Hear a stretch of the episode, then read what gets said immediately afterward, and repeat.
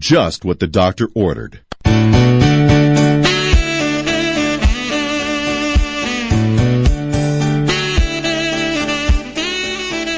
And now, live from Atlanta, Georgia, everyone's social media friend, it's Deb Creer. Every week, Deb talks with the movers and shakers, the experts, the best of the best in social media, bringing you all of the latest tips, techniques, and trends for successfully using social media. In social media, there's only one constant. Deb Creer.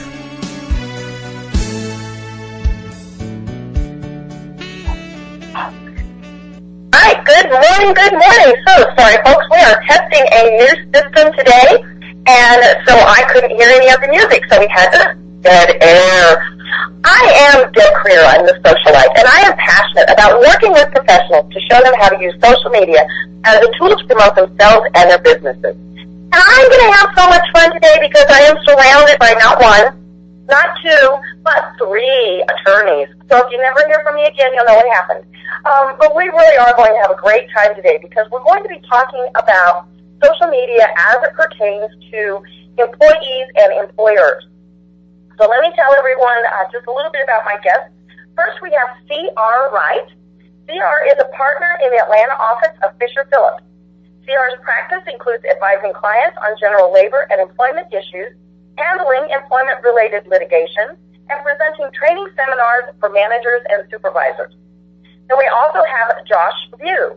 Josh's practice focuses on representing companies in a variety of labor and employment matters, including defending employers in employment related litigation, especially in the areas of discrimination, retaliation, harassment, compliance with leave and wage and hour laws and regulations, and contract disputes involving restrictive covenants and trade secrets. And last but not least, we have Terri Stewart. Terri is a partner in the Atlanta office of Fisher & Phillips. She represents management in all areas of labor and employment law in state and federal courts, as well as before state and federal agencies. So welcome everyone. I'm so glad that you're here. We're actually, I'm in their office today. So this is great fun to be able to do the program like this. Thank you, Deb. We very much appreciate the uh, opportunity. Great.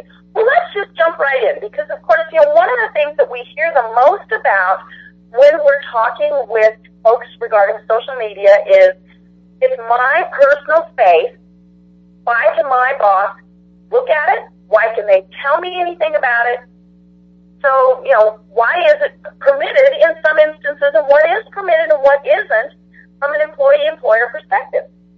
Well, um, just as background, of course, we are labor and employment lawyers, and we advise employers when employee situations occur. To your point, um, social media is just the newest form uh, whereby employees can get into trouble and do and say things they shouldn't.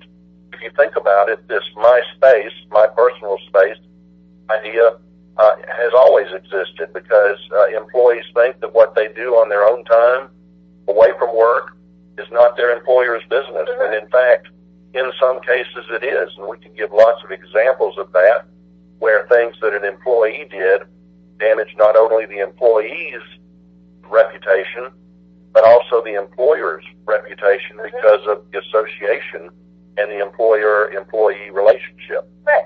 You know, we, we hear things like that all the time in the media where, you know, something happened, you know, and, and, and you see, you know, so-and-so who is employed at X firm, you know, or X business, all of those things, you know, did such and such. And so it, it seems like, especially in, in the media, they always ask, where do you work?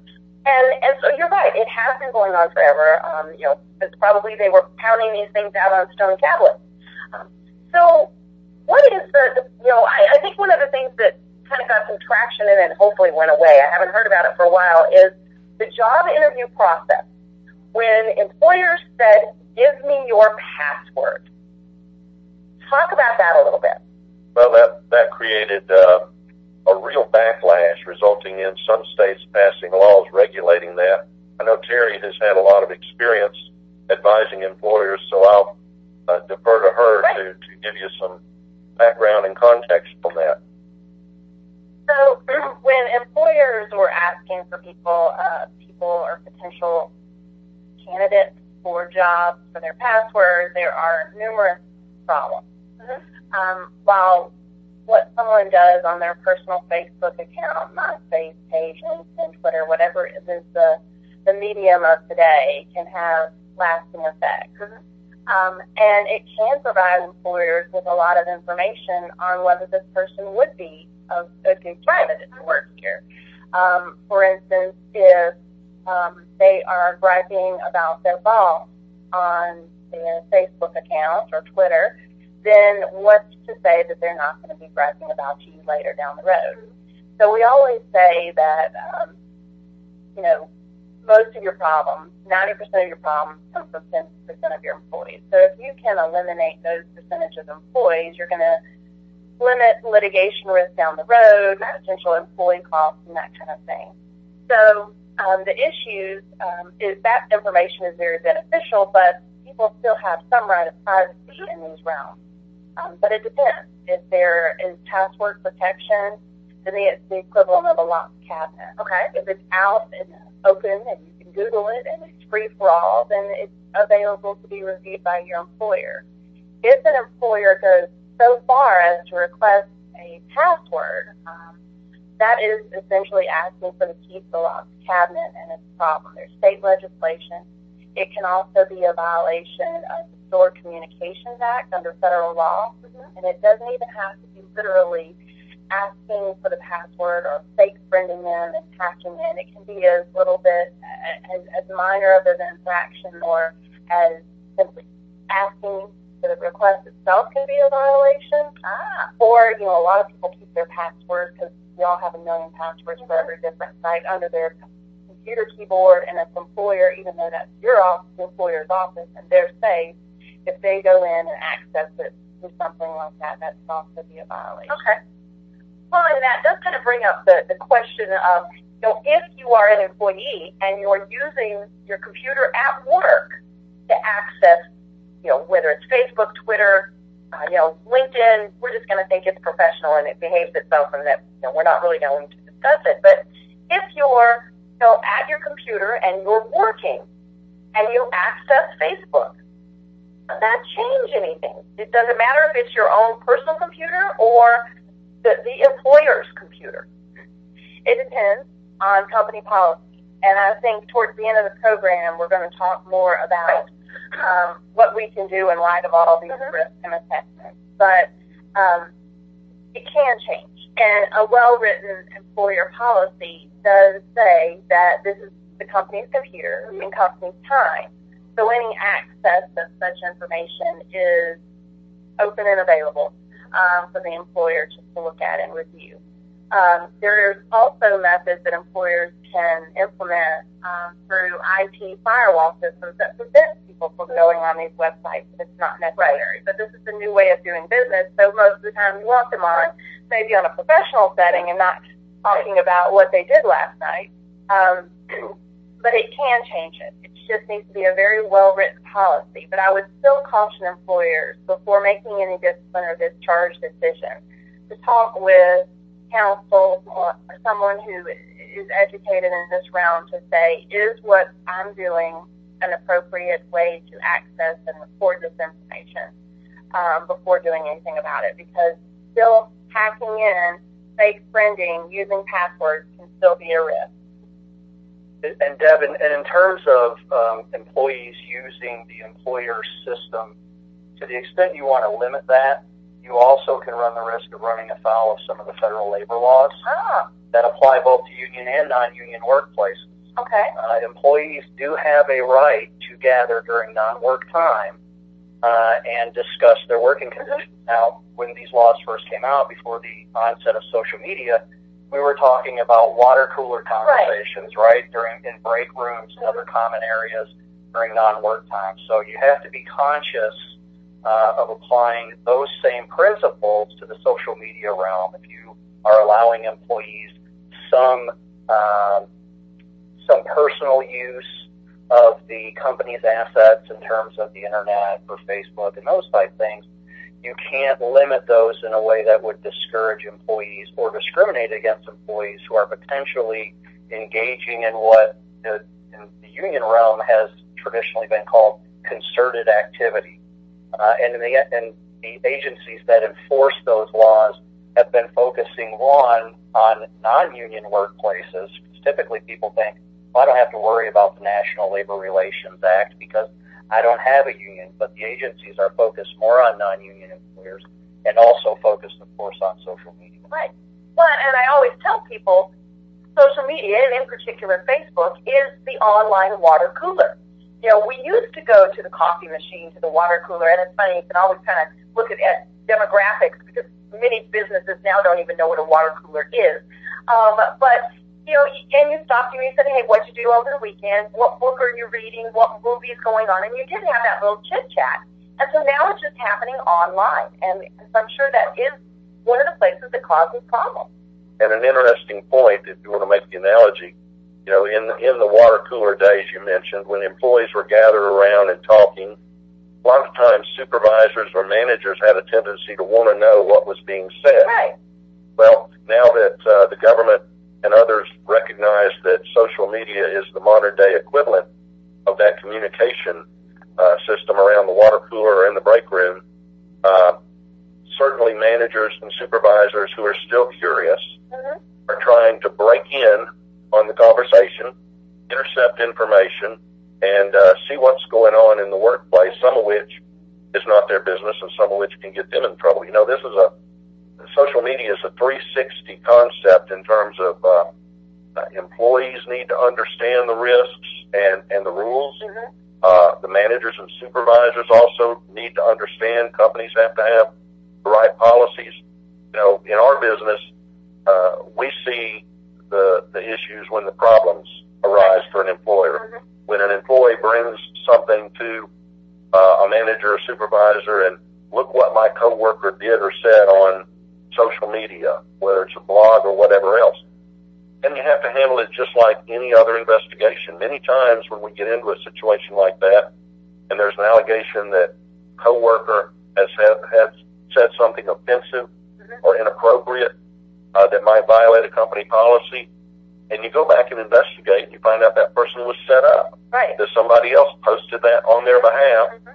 perhaps while they were gone and their computer wasn't locked.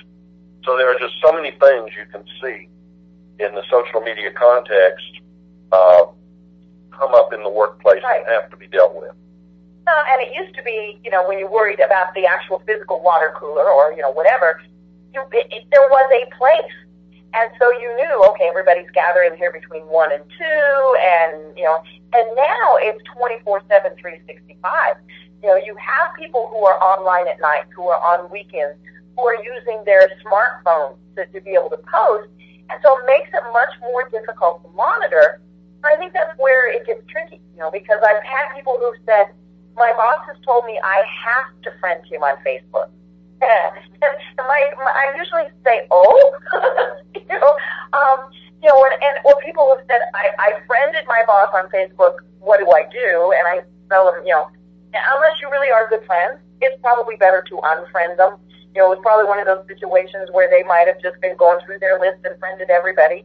But, you know, that does get tricky because we have connected with people, and maybe it's not the boss, might be the boss's spouse or their children or somebody like that that we've connected with. And, you know, it's just dramatically increased the, the potential for you to say something you shouldn't. And there and there's other complications to that too. Now, just for your information, when we uh, advise clients, employers, uh, we tell managers and supervisors there are many good reasons why they should not be friends with uh, particularly subordinate employees on social media. It's like sitting at their kitchen table. Right. They get way too much information uh, that they they really uh, can cause potential liability by knowing. Uh, also, you mentioned the 24/7, 365 concept. That's true. When employees uh, would meet in the workplace, say from one to two, as you mentioned, uh, they they'd uh, most often likely be sober Mm-hmm. and not under the Ah. influence of, of things that sitting in the middle of the night uh, might might affect Right. their judgment Mhm. in what they post, Mhm. say, do. Mm-hmm. They say, um, you know, what happens in Vegas stays on Facebook mm-hmm. um, and all these other social media sites. So there's a couple of concepts that, that you mentioned. Um, one is follow up on what CR said about managers befriending um, employees. So it's, it's not only kind of what the managers are learning, which can sometimes be helpful, sometimes be hurtful, uh, but more often than not, it's hurtful because it can inflame uh, a manager if they are discussing the terms and conditions of their employment. It could be uh, an NLRA um, issue, like like Josh was mentioning. Um, but also, you know, managers sometimes have their own slip, slip of tongue. Mm-hmm. Um, there was an instance in a discrimination lawsuit um, where a manager talked about maybe after a fight with his wife or something like that that you know, women have um, more drama than daytime oh. TV and Jerry Springer. well, Exhibit A to the discrimination law lawsuit based on gender is going to be that, whether it was related to the claim or not. And it's very difficult as an employment defense firm to say that there's no discriminatory animus towards women with a comment like that. It's just there forever for all to see. Um, the other concept that you mentioned was with regard to company time. And all these PDAs, um, smartphones, and even your the laptops that come home with employees now um, can easily transfer something that occurred um, outside of the workplace to company time because companies don't run to five anymore. So, um, you know, instead of you know being from nine to five and you knew someone that was at work, and so if there's a tort lawsuit, you knew whether they were under the direction and supervision of the employer but now, after a few drinks on the way home from dinner, whoops, I forgot to send that email or make that post. Right. They send it while driving, a company email, and perhaps that um, car accident that occurred because of their intoxication could be imputed their employer. Mm-hmm. It's very beneficial for uh, plaintiffs who are looking to, you know, perhaps get more money than they would otherwise from the individual without getting the liability to the employer. Right. And so many times we are working 24 7. You know, you're checking your email, you're texting, you are responding. So, you know, something happens during that time period, it probably does open up a, a whole different can of worms. Well, and it opens up the possibility that if that is work time and the employee is non-exempt from ah, overtime, have they been paid? Uh, employers are finding that these uh, handy little devices and the 24/7 communication is leading to unpaid wage, or actually now the, the term they like to use is wage theft, because the employer is stealing money out of the employee's mm-hmm. pocket by not paying them the overtime and extra hours that they should be paid for uh, responding to emails, uh, checking uh, assignments, uh, and text messages. Now, text messages is a whole different category that we see a lot of unique problems because the communication is so much more casual. And one common theme we say, see there is the uh, what do those letters mean? Mm-hmm. Uh, is WTF? Wow, that's fantastic, or something else? Is uh, LOL? Lots of love, and why is my boss sending me lots of love? Um, and so you can see it. Just these things get twisted around in so many ways with the different forms of communication through whatever social media and it's important to know too, even outside of the potential influence of other factors outside of work, is when we get out of the office environment, we tend to let our guard down. Right. And I can't tell you how many discrimination cases we've been involved in or retaliation cases where a manager sends an, an offhand email at 11:30 before he goes to bed about the decision-making process. And it's it's it's not necessarily the smoking gun. Mm-hmm uh, but it's something that gets used against the company right. that maybe had he been sitting at his desk giving it a little bit more thought might have been a little less damaging than it was just because of the lack of, uh, of, of having your guard up. Right. Well, then of course we have the funny little thing, especially on our smartphones, of autocorrect, where you know you might be texting, you might be you know sending something quickly, and sometimes just one or two letters in a word makes it totally different. And if you're sitting at your desk looking at your computer screen, you're going to catch that. But when you're, you know, texting from someplace, you know, whether it's the comfort of sitting in front of your TV or the bar or wherever, you could really get in trouble with something you send just because it did autocorrect on you. And in my experience, if you like to use that microphone and dictate, you better go back and check the words. Oh yeah, Great. Well, this is fascinating, and, and you know I'm learning so much, and I hope the listeners are too. We're going to go ahead and, and take our break. I am Deb Creer, and I'm speaking with C.R. Wright, Josh Viau, and Terri Stewart on Mile High Radio.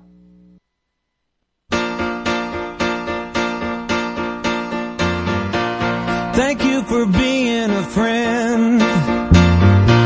Travel down a road and back again. Your heart is true, you're a pal and a confidant. Yep. Here's your problem. You haven't been listening to MileHighRadio.com. The Chelsea Hutchison Foundation is a Colorado nonprofit corporation formed by Julie and Doug Hutchison to help individuals, particularly children and young adults who have epilepsy. The main focus is to raise funds to provide grants for trained seizure response dogs that may be able to detect an oncoming seizure and provide warnings and or respond after the onset. The foundation also provides Emfit monitors for those in need. Emfit movement monitors are the latest technology for monitoring an individual who, during sleep, may experience seizures, which a caregiver or family member should be alerted to. The Chelsea Hutchison Foundation is named for Julie and Doug's beloved daughter, Chelsea, who died in her sleep during a seizure in April of 2009. The cause of her death is called SUDEP, or sudden unexplained death in epilepsy. During the six years that Chelsea had seizures, no one had ever told the Hutchisons that a seizure could take her life. As a result of that omission, the Chelsea Hutchison Foundation raises SUDEP awareness so other families are not blindsided in the same way that they were. For more information on the Chelsea Hutchison Foundation, please click on the banner ad right here on milehighradio.com. You can lose 10, 20, 30 pounds or more with Maximum Slim's first ever rapid weight loss guarantee. Today, you get Maximum Slim, an advanced fat and carb blocker, absolutely risk-free. The all-natural ingredients in Maximum Slim are a powerful weight loss combination. The Maximum Slim formula turns your body into a fat-burning furnace that supercharges your weight loss. Advanced fat and carb blocker stops the breakdown of sugar so your body doesn't store it as fat. Today, you'll get both of these products absolutely risk-free with no obligation. Only pay shipping. There are no expensive meal plans or exhausting DVDs. Just take Maximum Slim twice a day. It's fast, simple, and now it's guaranteed. Look, you can start losing weight today or not. Go back to your high school days and wear your favorite jeans again. Guaranteed. Call now and get both weight loss formulas free. Call 800-375-7482. 800-375-7482. That's 800-375-7482. Nothing says, I love you more than milehighradio.com.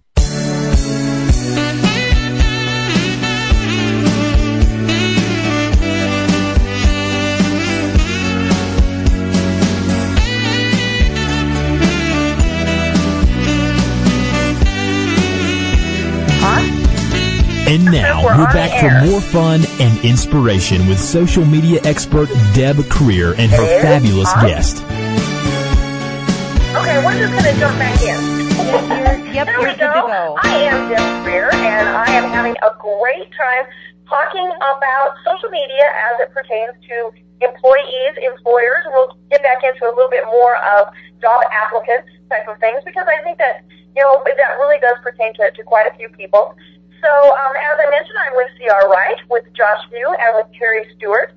So before we get back into the, the conversation, tell us a little bit about your firm and uh, specifically what you do and how they find your information online.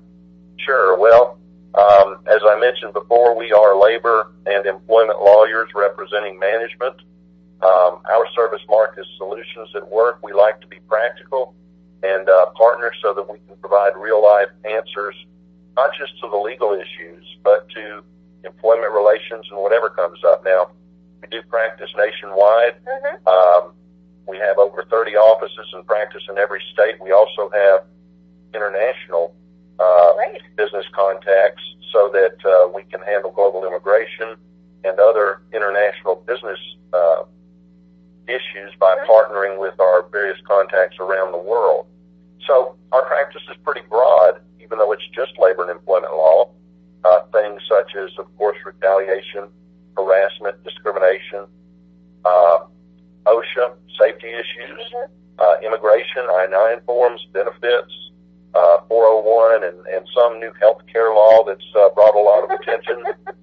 Um, we also handle what we call our employee defection unit, where we deal with restrictive covenants, non-competes, non-solicitation agreements, and uh, how to deal with a situation when a sales or other employee uh, takes confidential pricing or other customer information and misappropriates it to go on to their next uh, employment opportunity. Uh, so pretty much anything that uh, deals with the employment relationship, leave law issues, a wage and hour, overtime is a very hot thing right now. Um, and I stay more of a generalist. Josh uh, has some special uh, interest in the National Labor Relations Act, the National Labor Relations Board issues, uh, and Terri's also a litigator. I'll let them tell you a little bit about their practice and whatever I missed from the Fisher and Phillips. Great. Uh, yes, CR, thank you. Um, as CR mentioned, I do uh, a little bit uh, different uh, aspect of employment law, and that part of my practice is dealing with the National Labor Relations Act and dealing with unionized employers. Ah. Uh, and then, as I had mentioned earlier, uh, that uh, also the NLRA, uh, as it impacts non-union employers, that uh, this is uh, does not go over well at family functions for me because I am originally from Michigan. Oh. And uh, my dad was the first of, uh, of uh, four generations to not be a member of the United Auto Workers Union. Uh, and so um, uh, when I uh, graduated law school and told my grandfather that I was going to be practicing labor law, he said, "Oh, great, you can help out the unions." And I said, "Well, I may be on the other side of that." And his response was, "That's okay. I just thought you were going to go to school for your entire life anyway." But in addition to the union work, I also do uh, traditional employment litigation Okay. in terms of dealing with uh, discrimination cases, retaliation cases, uh, harassment, and then also in areas of wage and hour and leave laws. And, and as CR mentioned, I think what kind of separates us is, is we like to advise our clients with an eye towards litigation avoidance Right, right. in terms of making their life easier Mhm. rather than more difficult. Well, and we'll talk a, a little bit about that later because we do want to talk about policies that, that companies have in place. You know, it's, it's better to have it in place than to play catch up. Um, you know, and, and so, Terri, tell us a little bit about yourself. Okay. Um, well, I uh, am partner here in the Atlanta office. I um, do all types of litigation from state and federal agencies um, through federal court, state court, uh, all the way to appellate court. So basically litigation under any of the labor and employment laws at any stage, in addition to um, advice and counseling on a regular basis for employers. So um, uh, they are um, the type that would call ahead before some situation. I always prefer that because we have the ability to help them on the front end and that's always create a nice set of facts and do the right thing um, throughout the process. But if anything does result in litigation, then, then we're there to support them in that. Um, we can all be uh, reached through um, our website, laborlawyers.com. I'm Keith Stewart at laborlawyers.com. Um, our general phone number here in the Atlanta office for all of us, 40231-1400, and you can reach any of us. Great, great. And on that website, uh, I mean, as you as you know, we have over 300 attorneys Mhm. across the country. So we are, although we all practice labor and employment law, we have individuals who can specialize in certain areas and have deeper level of expertise. Uh, and we also have uh, specialty practice groups, Mhm. such as for healthcare, retail employers, Okay. um, and one is the education Mhm. uh, fortunately, when I was in high school and college, uh, all of the employment law principles like harassment hadn't crept in. So uh, they didn't have a harassment policy that I had to worry about, but all schools now do have. And so you can imagine in the parent, teacher, student, faculty, administrator context, social media is a real hot issue. Right. We've dealt with uh, education school clients, um, both private and public, who have parents coming to them wanting them to help take down from social media what their child had done on the campus, college, perhaps at the Mhm. frat party. Uh, and so there's some real interesting social media issues that crop up there. Right, and, and I always tell people, you know, social media is forever. I don't care if you delete it. If somebody has the opportunity to see it, They could have printed it. They could have done a screensaver. They could have done, you know, a screen capture. There's all sorts of things. So just because you might have gone back and deleted the pictures that didn't show you in the best light to a future employer or you know some, some things like that, it doesn't mean it, that it doesn't still exist. So of course, my policy is to don't do it to start with.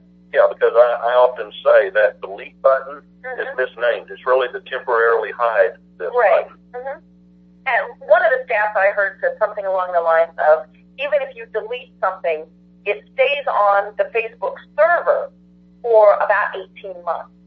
So, you know, it is still there. It's still discoverable, whether it's an attorney or, um, you know, somebody. And, and of course, Twitter, eh, you can't really access it from the general public, but they are archiving every tweet unless it was very specifically marked as private, which most people don't do. Um, direct messages wouldn't go in this, but they are archived with the Library of Congress.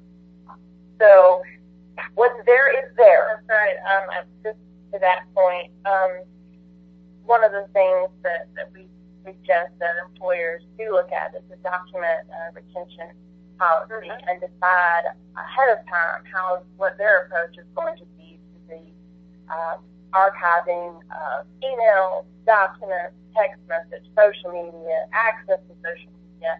Um, because one of the things that's becoming so expensive about litigation is the exchange of evidence, which now we know is in an electronic form. There's metadata associated with the creation of each document, the edit of each document, and uh, the retention of each document. And so whether it be a subpoena or an attempt to subpoena some of these records from these um, social media sites, or just an employer having to produce certain documents from their own server, um, is often much more expensive than the actual litigation itself. So if you have an automatic deletion process, a backup process, a way to get ahead of the um, game, and so when you get these requests, I mean, it could be a, a, a request for a subpoena for documents in a divorce case for your employee, or it could be direct litigation against you. But um, if you already have these things in place, then you can limit these costs. Right. Right. Well, and you know, we're, we're talking about things from the employer's perspective, mm-hmm. but from the employee's perspective, to me, it's also, it, it, in a lot of ways, it's protecting the employee. You know, if you know I can do this, but I can't do that, then you make the decision. You know, I'm going to do this, but not that, or oh, I'm still going to go ahead and break those policies. But it, it's not just you know the employer or wanting to say everything. It is in many ways it's it's protecting the employees also. That's true, and, and there's kind of a disconnect there. If you look at the statistics, um, a much higher percentage of employers say they do have social media policies uh, than the number of employees who think their employers have one. So uh, we see those statistics from time to time, but clearly there's a disconnect in that employers think they have it covered, and employees have no idea mm-hmm. what the rules are, or that or that that is what that policy means. Or it was on page thirty, whatever of the handbook, mm-hmm. or wherever it's put. But you're right, Deb, um, and that's what we emphasize. Employees need to be educated. That's part of a good policy, and, and know the rules and potential consequences if they do something that causes harm in the workplace. Mm-hmm. Right. Well, and you know, I, I think employees have to get over the fact that social media, you know, the, the biggest concept they they always say is it's personal, it's mine. You I'm sorry, it's not. And and I tell people, you know, don't post something, especially on say your Facebook page. That tends to be where we get more uh, free with what we post. And I tell people, if you don't want the whole world to see it, including your spouse, your parent, your clergy, your boss, then you shouldn't post it to start with. Um, you know, and, and just keep that in mind because it could be seen. You know, I have people that say, well, so I'm, I'm only connected on Facebook with my, my personal friends and my family. Okay, that's great. But what's to say that that's not a potential employer?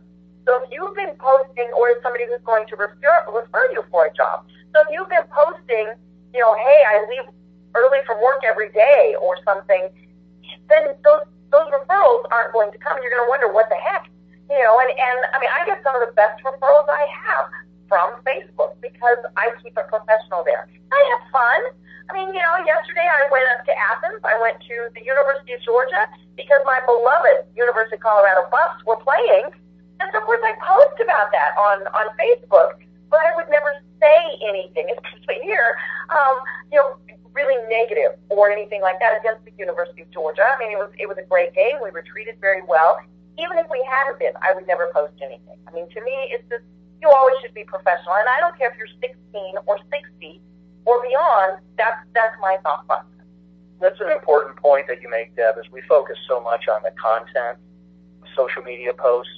Uh, it's also important for employees to consider the amount of time Mm-hmm. that they're spending on, on social media sites Right. and when that time is spent. Mhm. Like you mentioned, even if it's somebody who they don't view as a prospective employer now, if somebody knows that this person is spending six hours a day while they're at work Right. posting stuff on Facebook, then that's going to be a red flag to that person to give them a recommendation down the road. Right, right. It's also something that employers have struggled with in terms of trying to manage employee productivity because it used to be a lot easier to monitor uh, when it was just the company computer. Mhm. But now you have smartphones and tablets and all these other Right. devices that make it more difficult to manage that. telling people you can't access your Facebook page at work is one thing, but they just go trotting off to the restroom or out to the, their car with their smartphone, and then they're going to spend 15, 20 minutes or more on, on Facebook. I tell people it's kind of like when you ban a 16 year old boy, especially, from doing something, they're going to break their neck to try to figure out how to do it. If you tell them, you know, here's the policy, during your break time, you can use Facebook, you can do whatever, you know, whatever the policy is, they're going to totally forget about it. You know, you, you ban it, they want to do it. You give them permission to do it, and they're like, okay, whatever. And along the lines of what you and Josh were just talking about, you know, what's different now in social media, unlike a piece of paper in the old days, Mm-hmm. uh, social media can tell when you did it, where you were, Right. and lots of other tracking information through either photo tagging or a GPS or other means. Um, I'm reminded of a colleague at a different uh, employer who didn't realize that when we got voicemail, it would timestamp his message, and he would pretend that he was in the office at two in the morning, but it didn't match with what the timestamp on the voicemail said. So social media now, in a much more advanced technology uh, situation, can actually tell on employees, and, and as you mentioned, they tell on themselves Right. by saying, "Here I go. I'm gonna. Boss is not looking. I'm gonna slip on out early." Mm-hmm. Right. And, and, you know, it used to be that you could reset the clock at the office or, you know, some things like that so you could cheat. The, the timestamp that happens on the computers, you can't change. I mean, even if you change the time on your personal computer, it's still timestamped based on, you know, Facebook or, or whatever process you're using. So if you are sitting there playing a bunch of games, or even if you're just posting several times, it's pretty clear what's going on. Technology is such a double-edged sword, and we talked about this before we went on the air in terms of dealing with teenagers and things like that. That it's, it's it has its advantages, but it also has advantages for employers in that it's much more difficult to get away with stuff nowadays. Mm-hmm. Right, right. Um, we've got just about another minute before we take a break, and so I'm not sure we have enough time. But let's go back to the process of somebody has applied for a job. You know, what are the ramifications, Josh? You wanted to, to get a, a statement in there about that. You know, you, you've applied for a job. Now, what on social media? Yeah, and, and social media is always, I mean, even when we get uh, plaintiffs in sometimes, of course, in compliance with laws that govern this, you, Google somebody Right. uh, to get what information you can on them, and employers are tempted to uh, access this information that they can get through these social media sites. But it also is a, a lot of it is a potential landmine in that you may obtain information uh, in looking at those websites about the applicant that you're legally prohibited from considering, and information that you wouldn't normally get. And what we talk about are protected characteristics that aren't Right. identifiable by looking at someone, for example, their religion or some disability. So what we typically recommend is that if you're going to use those resources, use a buffer. Okay. In other words, you get someone who's not going to be involved in the decision uh-huh. process, and maybe even somebody, uh, maybe you outsource it Mhm. to a third party, somebody not even a. And they scrub it. they sanitize the information before it gets to the decision maker. So if you find something on there that is important and that you can legally consider uh, in whether to hire the applicant, then you have that information, but somebody has removed uh, the information that could potentially get you in trouble. Right. I, I was once working with a young girl who was fresh out of college. And uh, so we, uh, she was looking for a job, obviously, and that was why I was working with her. And her LinkedIn page was fabulous, especially for someone who was just out of college. She'd done a lot of volunteer work. Know, we, we really had it set up well, and she's getting nothing. No interviews, no anything. And so I look at her Facebook page. And of course, she's in that younger demographic where she shared everything with the world. Every post was public, which meant it was very easy for someone to see it. Now, this was a delightful young woman. She wasn't doing anything wrong or bad, but she was very newly engaged and gushing about it, but appropriate, so this was still okay. But then she starts talking about the fact that her fiance is going to be moving, and in six months she'll be moving to another state. So, of course, she's not going to get any interviews because people went, well, she's a great candidate, but why would we only want her for a couple of months?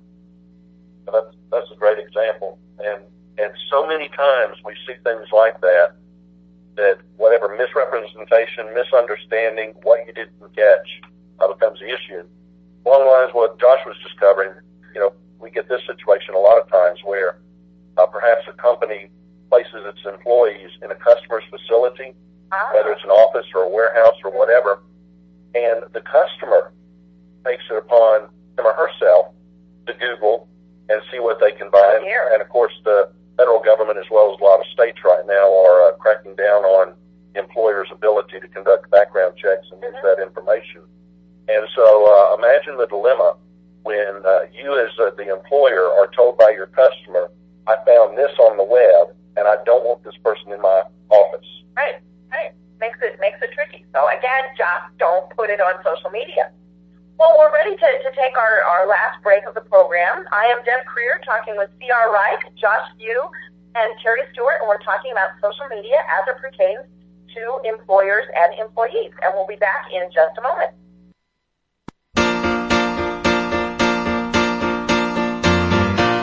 Thank you for being a friend. Travel down a road and back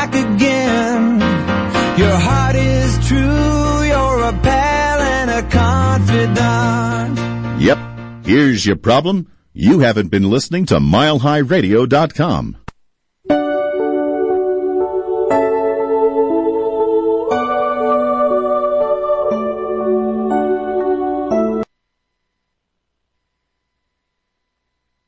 Nothing says, I love you more than milehighradio.com. Are you ready to spring into the body you've always wanted? This spring is all about you at Denver Integrated Plastic Surgery, where Dr. Ben Lee offers free consults. That's right, free consults to all patients. Call 303-783-9997 today to book your free consult with Dr. Ben Lee at Denver Integrated Plastic Surgery. 303-783-9997. Denver Integrated Plastic Surgery. Aesthetics from the inside out. Hi, Chris here from Yumbana Gluten Free Bakery. Do you get gas, bloating, cramping, or worse when you eat items with wheat, barley, or rye? You may be dealing with celiac, gluten intolerance, or a gluten allergy. Experts estimate that up to 40% of us need to avoid gluten.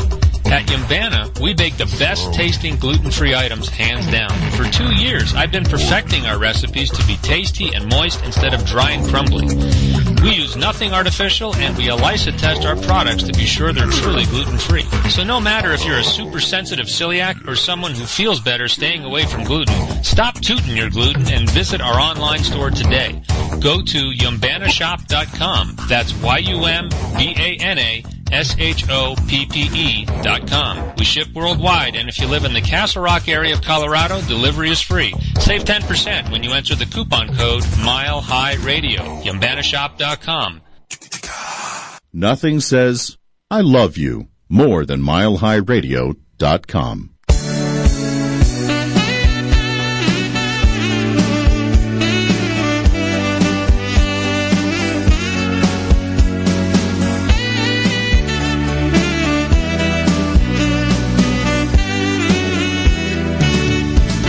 And now we're back for more fun and inspiration with social media expert Deb Creer and her fabulous guest.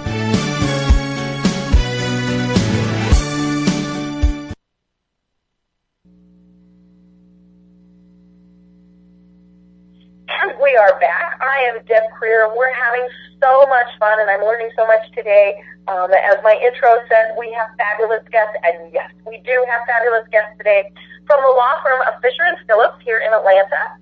We have C.R. Wright, Josh Viau, and Terri Stewart. We've been having a great time talking about social media as it pertains to employers and employees. And I want to dedicate the, the rest of the program here, so we've got about 15 minutes to talk about why companies should have a social media policy. Um, you know, and, and I think it goes along with, you know, you, you should have a harassment policy, you should have a drug policy, you know, just all of these things that you need to have in place. I think, you know, so many companies say, our employees are grown up, they won't post anything they shouldn't. I saw one social media policy that I just thought was absolutely hilarious. Their social media policy was be an adult. That was they're printed. Not you know, it was in their employee and I'm like, okay. That's kinda like art. For one person art is beautiful, for the next person they're thinking, Holy cow, that's pornography. So what do you advise to employers? And, and I always say, if you don't have a policy, just don't write it yourself. Ask an attorney. Make sure that you're going about it the right way. But, you know, why do you tell employers that they have to have a policy and how detailed should it get? Deb, you've got me curious now whether that company had basically a one-page, one-line handbook that covered everything. It, it might have just If it, if it, if it works for social media, it works for everything else too. That's we'll have to remember that. Although so many times I have managers and supervisors tell me they should have uh, uh, majored in college in uh, elementary or childhood education Oh, yeah. because they feel like they're running a kindergarten as opposed to uh, an adult workplace. But as to why you have a social media policy, the same reason you have all the other policies. You want to protect the company's interests. You want to let the employees know what the rules are, and you want to encourage the adult, if you will, responsible behavior. Um, and unfortunately, adults just aren't always responsible in our experience from what we see um, coming in from our clients as to what people have done at work or away from work. So should have a policy for those reasons, for all the reasons we've talked about today. Um, I'll let uh, Terri and Josh weigh in on the specifics, but basically a seven-step approach we have is be realistic. You know, your, your employees are going to use social media, uh, so be realistic in recognizing uh, those aspects and uh, think about how you want to regulate the normal use of whatever form of social media it is. A lot of companies use it and encourage employees to use social media for the benefit of the company. Right, But they have rules about what you can and cannot say. Um, and the same goes true for the employee's own personal use. Uh, so be realistic. Uh, you also want to guard against using social media in the application and hiring process for the reasons we mentioned. You get information that uh, might tell you protected characteristics such as age uh, and other personal identifiable information you really shouldn't have from an applicant. And you can even get that from LinkedIn. Um, you know, and, and which is tricky because, you know, you can, you, we're smart people, you can figure out, oh, hey, if they listed that their high school graduation date was X, then you can kind of figure out how old they are or, you know, college, things like that. So you do have to be careful even on LinkedIn. Right. And so three and four are train your management team, supervisors, and train employees so that there's an education process about what's expected for social media, both in the business context uh, for customers, as well as for if, it, if that's uh, applicable, as well as for the uh, employee in their personal use and and what they do and say in the virtual world. Um, if you're going to have to deal with uh, violations of the policy, you want to make sure you treat social media issues the same way you treat non-social media. You know, what, what an employee's conduct might be uh, if they weren't happening to use the various methods of social media for their communication. Uh, you also want to have some method in place to monitor what's going on, what's being said about your uh, company, uh, what's being done and said by your employees, particularly at work or when they are representing the company. And um, and then finally, number seven, just balance it. Weigh uh, the risks of what could happen uh, against the benefits of social media. and I can talk Deb to the uh, to the labor-related uh, aspects of social media policies, I had mentioned earlier that uh, the National Labor Relations Board is getting more involved in the non-union workplace, Mm-hmm. and one of the avenues uh, by which they're they're sticking their nose in is through social media policies. Uh, and employers have a desire to really control what employees say about them publicly. Right. And it's their reputation that they're protecting. Exactly. And, and, and used to be your reputation was based on word of mouth. Uh-huh. Something is said and it goes viral. Mhm.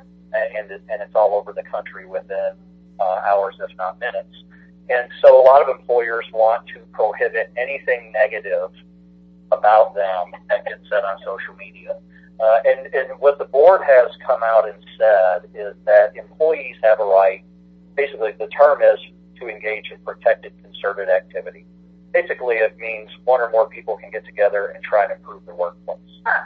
Is CR and I can sit down and have a conversation about our wages, Mhm. about the temperature in the office, about the way a certain supervisor is treating us. And the board has extended that to social media, and they have done so in a very broad way. Mm. Uh, and they have basically said that anything in your policy that could reasonably chill an employee's uh, right to engage in that conduct Ah. violates the act. So that very broad, you can't say anything negative. Uh, no, no. and you'd be surprised at, at how at some of the terms that they have uh, that they have found to be overly broad.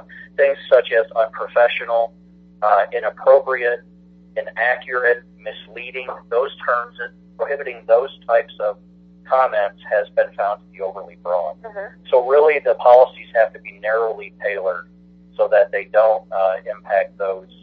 Uh, the, they don't have the, the chilling effect on the employee's rights to engage in that conduct. And it, it really puts employers in kind of a catch-22 because you almost have to get so specific Mhm. that you end up with something that looks you know, like a tax code or Right. something in your social media policy. But um, some of the types of policy language that has been approved by the board are things like prohibiting harassment and using the, the equal opportunity uh, language Oh, okay. that's been out by the COC, or things for like the language that you would have in your typical harassment policy. Um, you know, prohibiting um, uh, aggressive, demeaning, uh, inappropriate terms. There are some limits. Mhm. Now, profanity in and of itself towards a supervisor uh, has, believe it or not, been found to not to to not uh, be something that uh, I'm sorry. Using profanity to a supervisor is protected under the Act Oh. uh, in certain contexts. There's actually cases out there. So, um, really, it, it, I wish there was one blanket policy language that I could give your listeners, It changes. but it changes. The board has actually been somewhat inconsistent in what they have. Well, and obviously it changes by industry. You know, what's acceptable, say, language for, you know, in, in, one area is very different, you know, whether it's an industry or an area of the country or things like that, is very different in, in other parts of, of, the, of the United States. And as you can imagine, uh, supervisor or manager might not like an employee going on Facebook or whatever um, social media and calling the supervisor a dirtbag, scumbag, pervert, Mm-hmm. uh, on and on. I'm, I'm leaving out some of the more Yes, the words we can't words. say on the radio. Exactly. Uh, but in fact, as Josh just mentioned, the board says that's okay. And if the employee doesn't go so far as to commit a threat of violence or, or really go overboard uh, in specific areas, they can use all those trashy, negative words about their boss, and it's their right to do so. And there it is on social media for all to say. Natural reaction from the boss is to fire him. And if you Google fired on Facebook, you can see a lot of examples where bosses uh, were told you can't do that. Mhm. It's unfortunate, but that's where kind of advice Josh was just giving. You've got to have the right specific policy language and handle each case uh, based on the individual circumstances. And then maybe like a recent case I had, mm-hmm. you can put the employee in jail for stalking because they went out and took a picture of the manager jogging around the neighborhood and said some things that mm-hmm. crossed the line. Right. So each case is individual. Mm-hmm. you would still want to caution employees that even though there are some rights out there, I mean, the best way is for everyone to handle it professionally, so neither one is in a position to deal with that. But I just wanted to echo some of the themes that that CR friend uh, discussed um, with regard to monitoring your digital footprint. That's a good idea for employees and managers and companies. There are um, technology-based um, programs that allow you to maintain um, a record of what's said about you and your company just by certain keywords. And that's good because there are, what, 83 million fake profiles. Right. So you should know what's being said about you. Right. So that's good for, for both ends. Um, you should handle um, discipline and discharge consistently. And while that seems to be um, something that's obvious and innate, you would be surprised in the social media context because if you do an electronic search of employees and um, find perhaps revealing pictures, but you only did it for women, then the search itself was discriminatory. Ah. Um, so it might not be um, what's actually produced in the search, but you need to be consistent in how those searches um, are done, if, if they're done at all. One thing that can differentiate an example like that is if a customer comes to you and said, I found these pictures online of your employee, that's going to obviously make it different than you go out and right. try to elicit information from the from the web on these things. Um, a company should put a lot of forethought into what types of access they want their employees to have. Um, there is a, a, a re- major retail client of ours that allows um, their workers to have no access because they're in the retail environment. There's no need for them to have computers. They need to be servicing their customers face to face. Um, so that's an example of not even going to allow like our terminals to have access. And it's understandable. And it's understandable. In other cases, it's incredibly beneficial to have their employees. So think ahead. Think about um, ways that you can block certain website, allow it only during break time, or monitor it if you're going to allow them to use it um, on company time. Um, you also need to consider some of the demographics of the that you're using. Um, if you're posting all of your uh, job applications or new stuff on Monster versus LinkedIn, each site in and of itself has their own demographic information. Something like LinkedIn and has an average age of 41, so you might be leaving out an entire age of uh, potential employees or right. workers based on your advertising. Um, so I think the, the point of all of this is that this is a, a very technical side um, with lots of new and emergent issues with respect to labor and employment law. So employees need to be aware. Employers need to think before they act. Perhaps consult an attorney, think ahead about what they want to do as far as their policy before um, moving forward on how to control this environment. Well, and it's also something that is continual. Um, we were talking during the break about you know programs that have been uh, and applications that have been created to save things from Snapchat. You know, and and I mean, five ten years ago, people thought Facebook. You know, they might have been keeping track of somebody on LinkedIn, maybe on MySpace, but they never thought about Facebook. They never thought about Twitter.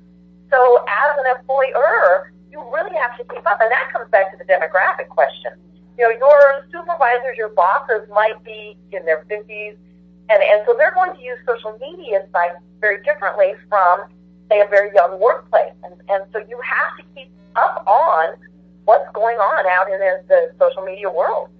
We thought we thought emails were bad until instant messaging Mhm. became the preferred method for communicating at work. Right, right.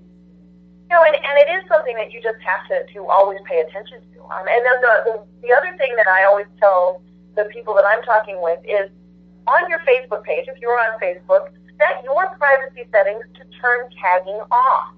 Because the, the cute picture that somebody might post of you and tag you in it that shows, you know, something to, to everyone might not be something that you want the rest of the world to see. So always make sure that you have turned that feature off. So it's still going to show on their own personal space. And obviously, if it's something really egregious, you can go in and say, hey, you know, I didn't want people to see that I went to Las Vegas over the weekend. But, you know, just don't have that, that option where if they tag you, it automatically shows up on your own personal space. Right? Well, we've got about one minute left, so let's quickly go around and 30 seconds from each of you on, you know, just a tip that you would give either to an employer or an employee? For uh, both employers and employees, be careful, think. If you want to say act like an adult, as long as it's a responsible adult, uh, and all this stuff is changing so fast. Tomorrow we'll probably have a whole new set of examples. Right. So uh, step back, objectively take a look, and think about what you're doing on social media and how others might view it.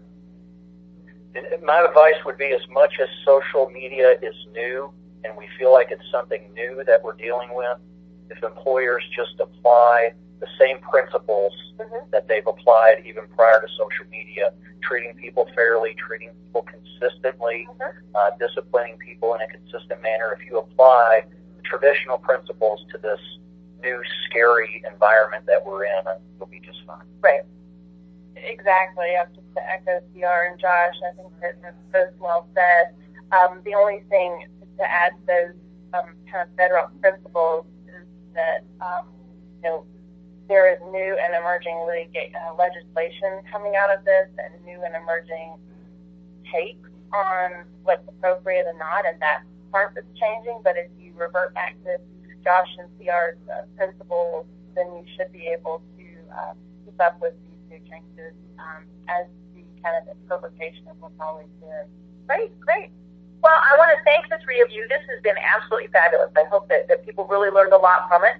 You know, and, and it really is about being an adult. Um, and, you know, and, and obviously everybody's definition of being an adult is different. So I tell people, you know, don't post something that your grandmother would say, what on earth did you just post? Um, and, and so again, thank you to C.R. Wright, to Josh Viau, and to Terri Stewart from Fisher & Phillips LLC here in Atlanta. And have a great day. We will talk with you next week. This podcast is a part of the C Suite Radio Network. For more top business podcasts, visit c-suiteradio.com.